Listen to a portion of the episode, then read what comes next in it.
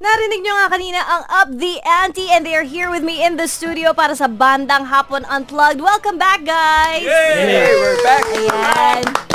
Siyempre kasama natin, Rosette, Tony, Cram, Archie, and Philip. Uh, tell us about that song that you just played for us earlier, yung...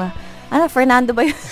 Fernando na talaga. Something in the air. Ano, Something in the air. Tell us about that song kanina. Um, gaya nung last week na diniscuss natin that uh, Up the Ante is uh, not just merely singing or playing songs, um, we are also telling stories. This is about the story of, of these two guys. Uh, they were my um, colleagues.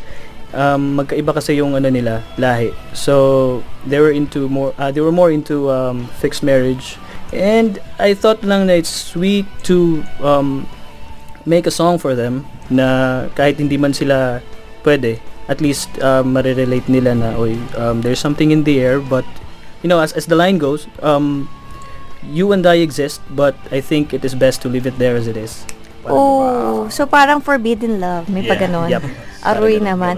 Da- Si, and I'm guessing ikaw rin nagsulat nito.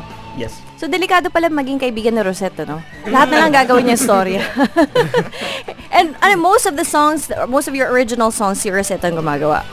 Um, opo, pero ano, may may mga songs din kami na sinulat ni Cram na parang ni-remake namin. Ah, and then, how does the band collectively work on this song naman? On, Well, a, it's, on it's a a, song. it's a it's a group effort. Yeah, it Um, is. ano naman eh, ah, hindi lang hindi ko naman magagawa 'yon kung wala sila eh. It will not sound as good as it is right now kung wala naman sila. They're feeding me this um this feel. Parang okay, play me this song, ganito ganyan, feed me ganyan. Um then pag pag na-inspire ako or pag na na-inspire si Cram, mafi-feed siya ng lyrics Riffs, sa akin or riffs and then doon na doon na labas na lahat, buhos na lahat ng mga words. Pero parang pansin ko si Archie laging, ano eh, critic niyo eh. Yes. So, yun ang par- it's parang pinaka-role niya sa banda.